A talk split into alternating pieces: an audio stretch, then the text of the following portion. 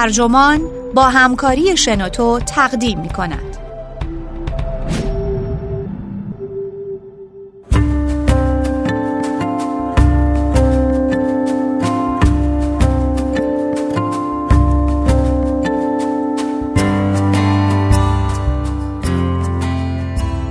بچه‌ها چه احساسی به گوشی پدر و مادرهاشون دارند؟ نویسنده تحریریه نشریه آتلانتیک، مترجم علی امیری، ترجمه شده در وبسایت ترجمان، گوینده اکرم عبدی.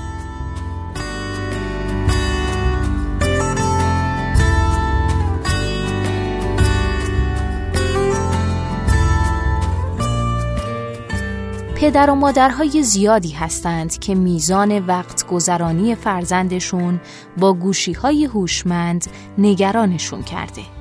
اونا میخوان بدونن اعتیاد کودکان و نوجوانان به این فناوری‌ها چه تأثیراتی بر زندگی اونها خواهد داشت و طبعاً پژوهش‌های زیادی هم در این باره انجام شده. اما چند محقق این سوال رو از طرف دیگه اون پرسیدند. عادت پدر و مادرها به استفاده از فناوری‌های همراه چه تأثیری بر کودکان می‌گذاره؟ داده‌های جدید نتایج تعجب برانگیزی به دست میدن.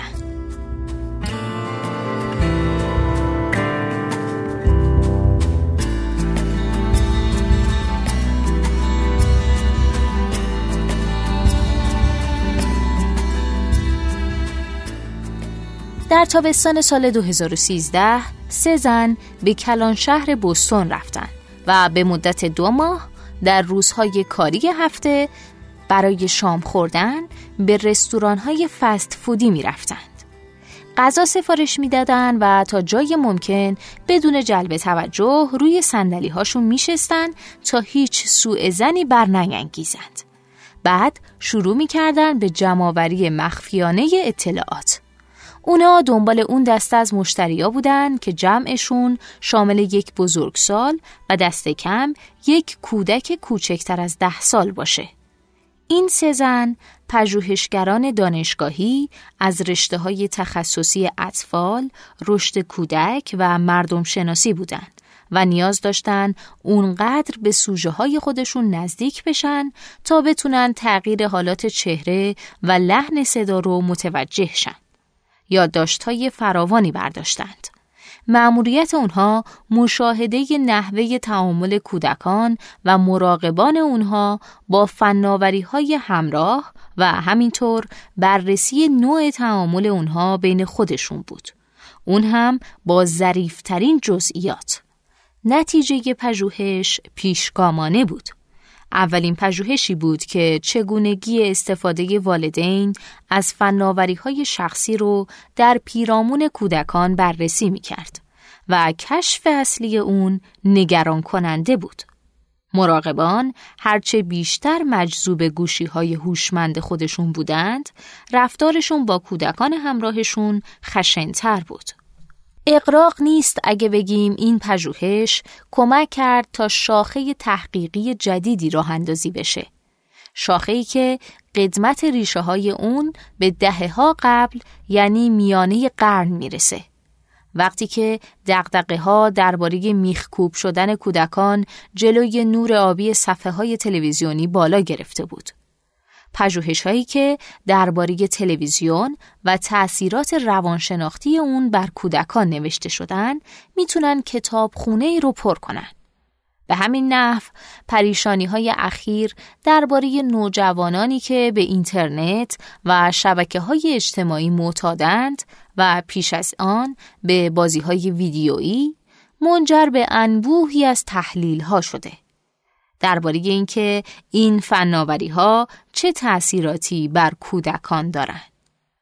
اما پژوهش رستوران‌های بوستون پرسش دیگه‌ای رو آشکار ساخت. چرخشی در هراس‌هایی در گذشته از رسانه‌های قدیمی داشتیم. کودکان چگونه از عادت‌های والدینشون در استفاده از فناوری‌های شخصی متأثر میشن؟ دو سال بعد در همایشی دعوتنامه‌ای گروهی از پژوهشگران و دانشگاهیان از رشته‌های گوناگون در کالیفرنیای جنوبی گرد هم آمدن تا به پرسش‌های مربوط به فرزندپروری در عصر دیجیتال بپردازند.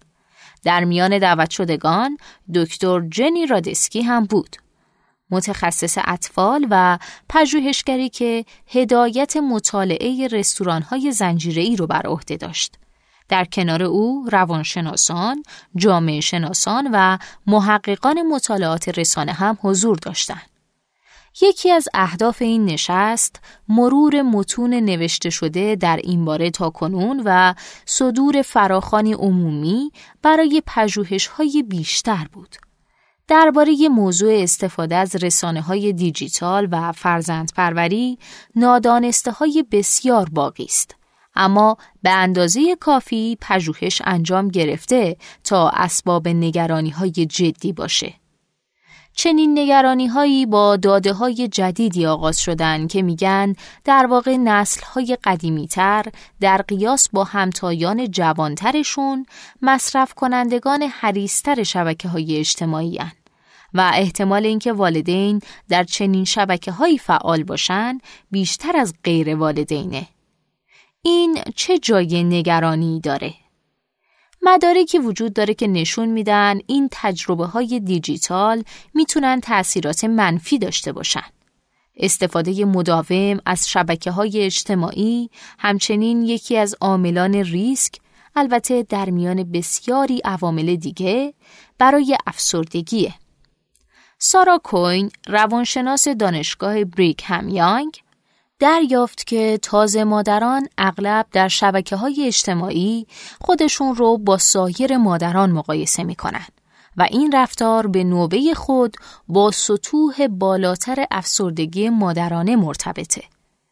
نظرسنجی‌های سالیانه مرکز آینده دیجیتال در یو اس سی آننبرگ نشون میدن که از سال دو هزار و دوازده آدم‌ها به نحو فزاینده‌ای احساس می‌کنند به خاطر گوشی‌های هوشمند در خانواده‌های خودشون مورد بی‌توجهی واقع میشن. یکی از دعوت شدگان به همایش، برندان مکدنیل، پژوهشگری از ایالات ایلینوی بود که به تازگی عبارتی تخصصی برای توصیف حواس‌پرتی‌ها و گسست‌های روزمره در زندگی خانوادگی توسط گوشی‌های هوشمند و رسانه‌های دیجیتال برساخته. مزاحمت فناوری. مکدنیل و دیگران در تلاش بودند تا نقشه تأثیرات مزاحمت فناوری بر رابطه والد با کودک را ترسیم کنند. حالا به خوبی ثابت شده که مزاحمت‌های ناشی از فناوری واقعاً مخلن. بسته به اینکه تصمیم بگیرید به کدام پژوهش نگاه بندازید، بزرگسالان به طور متوسط گوشی‌های هوشمند خودشون رو هر روز بین هشتاد تا دویست بار نگاه می‌کنند.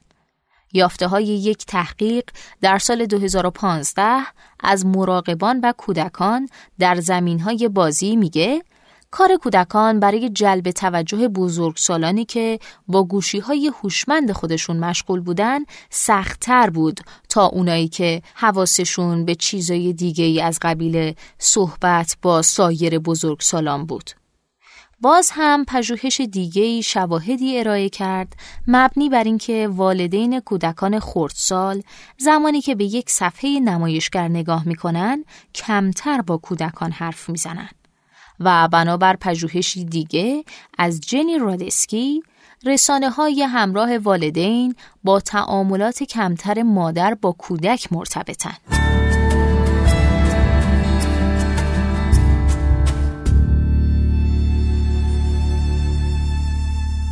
مطمئناً والد حواس‌پرت پدیده جدیدی نیست.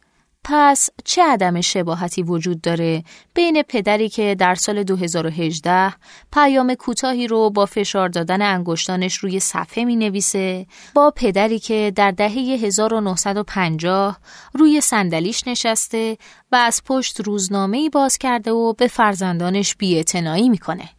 برای مثال مکدانیل معتقده که این تفاوت قطعیه. اون میگه این وسیله ها توجه ما رو به نحوی کاملا جدید تسخیر می کنن. در واقع آزمایش های عصب شناختی نشون میدن که استفاده از گوشی هوشمند پیام رسان های عصبی رو در مغز ما فعال میکنن که به نوبه خود عادت چک کردن گوشی هوشمندمون رو تقویت میکنن.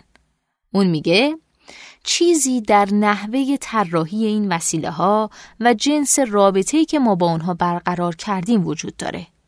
بله، والدین همیشه حواس پرت بودن. اما این شکل از حواس پرتی درگیر کننده که این وسیله ها تولید می کنن چیزیه که جهان هرگز پیش از این ندیده.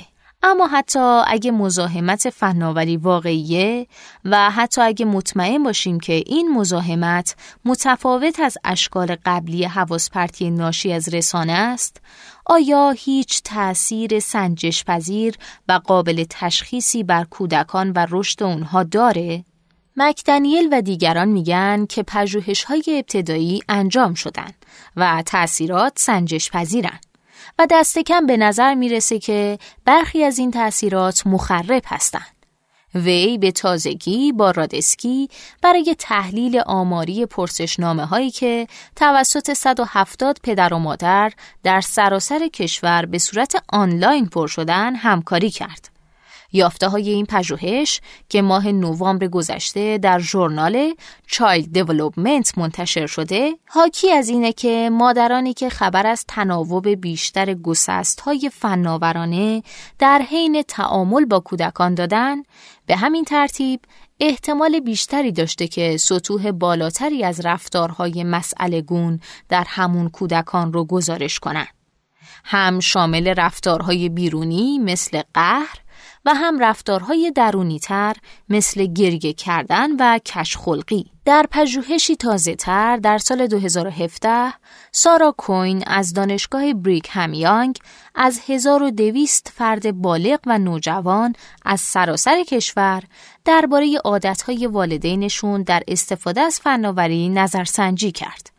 هرچند کوین اخطار میکنه که این پژوهش هنوز منتشر نشده و کماکان در مرحله داوری دقیقه، میگه که یافته‌های تازه اون نشون میدن که مزاحمت فناوری رابطه داره با اینکه کودکان محبت کمتری از سوی والدین رو گزارش کنن و اینکه یازده درصد از نوجوانان برای جلب توجه پدر و مادرشون زمانی که با گوشی یا تبلتش مشغول بوده تقلای کم یا زیادی کردن.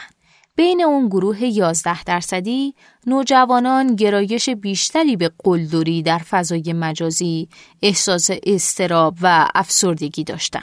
البته والدین از دردسرهای بالقوه‌ای که عادتهای مرتبط با فناوریشون میآفرینه کاملاً بیخبر نیستن.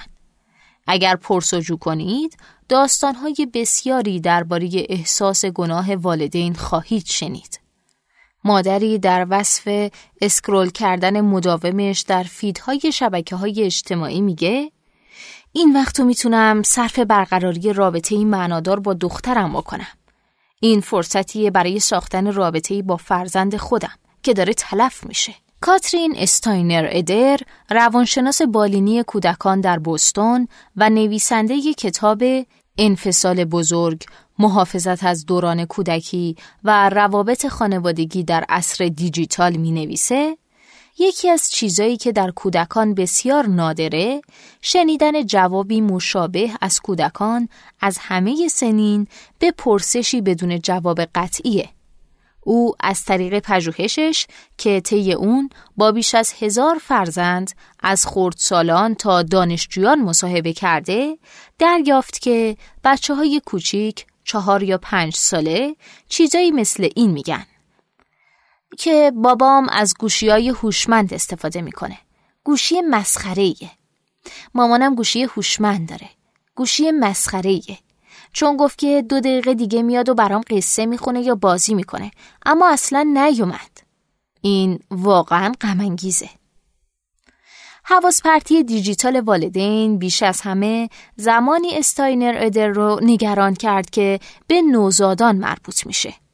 او هشدار میده که برای مثال نگاه کردن به گوشیتون زمانی که به نوزاد شیر میدید، نوزاد و مغز در حال رشد اون رو از لحظات حیاتی اتصال و محبت محروم میکنه.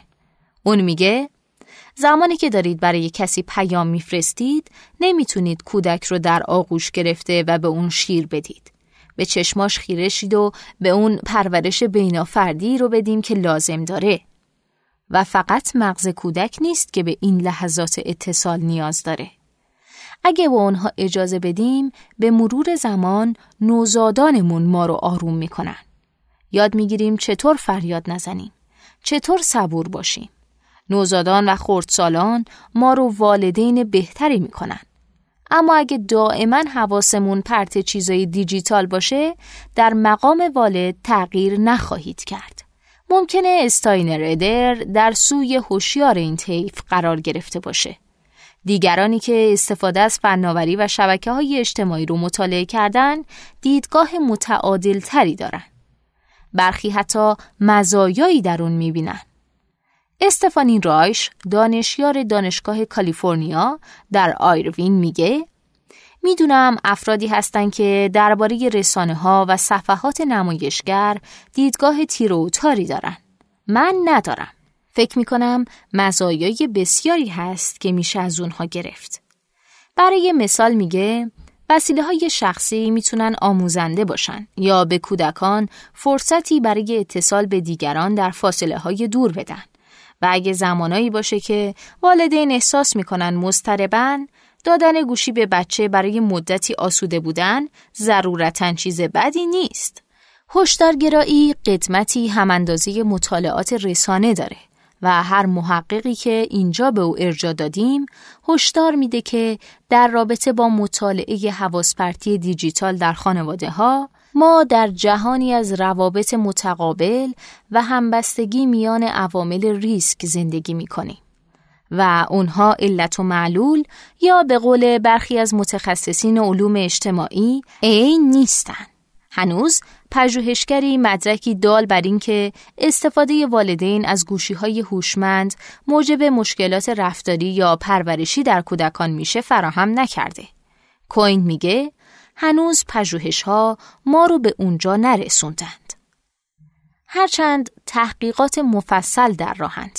برای مثال، رایش روی مطالعات مشاهده‌ای از کودکان چهار ساله و کوچکتر در فضاهای عمومی کار میکنه. او و دانشجویانش کیفیت تعاملات والد با کودک رو زمانی که گوشی هوشمند به معادله افزوده میشه بررسی خواهند کرد. کوین در میانه یک مطالعه طولی جاه طلبانه است که میخواد پانصد کودک رو در شهر دنور از بدو تولد تا پایان دوران کودکیشون دنبال کنه. در همین حین مکدنیل مطالعه طولی خودش رو در دست داره که از اون همینک بینش‌های دستچین کرده. در پژوهش او از والدین در مقاطع مختلفی در یک بازه شش ماهه نظرسنجی شده که طی اون بسیاری از اونها خبر از الگویی نگران کننده دادن. حواس‌پرتی خودشون توسط فناوری و در پی اون مشکلات رفتاری کودکان و در پی اون میزان استرس بالاتری در فرزند پروری و در پی اون حواس‌پرتی بیشتر توسط وسیله ها. همونطور که پژوهش‌های دیگه نشون میدن، به این دلیل که افراد اغلب برای کاهش استرس به فناوری پناه میبرن. مکدنیل میگه چنین چرخه‌هایی وجود دارن که خانواده‌ها در اون گیر میکنن. تلاش برای شناسایی دلیل ریشه‌ای ضرورتاً اهمیتی نداره. در عوض پیشنهاد میکنه اگر بتوان زمانی که مداخله کردن آسان‌تر رو پیدا کرد، میشه این چرخه متوقف بشه. خب، چطور اون رو متوقف میکنید؟ ممکنه از اون چه که فکر میکنید ساده تر باشه. دست کم برای حالا توصیه‌های متخصصان انقلابی نیست و احتمالاً این نکته مثبتیه. مسئله رو ساده میکنه. نخست، روانشناسان توصیه میکنن تا رفتار خودمون رو صادقانه بررسی کنیم. سپس مناطق آری از فناوری بسازید که هم مکانها و هم بازه‌های زمانی رو دربر بگیره. سر میز موقع شام از همه شایع تره. مکدنیل میگه حتی چیزی به این سادگی، یعنی برنامه ریزی برای زمانی که قراره صرفاً با هم ارتباط برقرار کنیم و کاملاً بر همدیگه متمرکز باشیم، میتونه در بسیاری از خانواده ها معجزه کنه. و استاینر ادر اضافه میکنه که صرف بیشترین زمان ممکن در بازی بدون فناوری در جهان واقعی با کودکان و همچنین دست و پنجه نرم کردن با تمام مسائل سختی که با خانواده دار بودن همراهه، بدون وسیله ها یک ضرورته. همونطور که اون میگه ما قبلاً در ساحت خانواده اینگونه به چالش کشیده نشده بودیم، اما حال که پژوهش‌های بیشتری منتشر میشن داریم به اونجا میرسیم. حالا مسئله اینه که چگونه اطمینان حاصل کنیم که از اشکال گوناگون تعامل با کودکان محافظت میکنیم. چگونه از گوشی هوشمند باهوش‌تریم.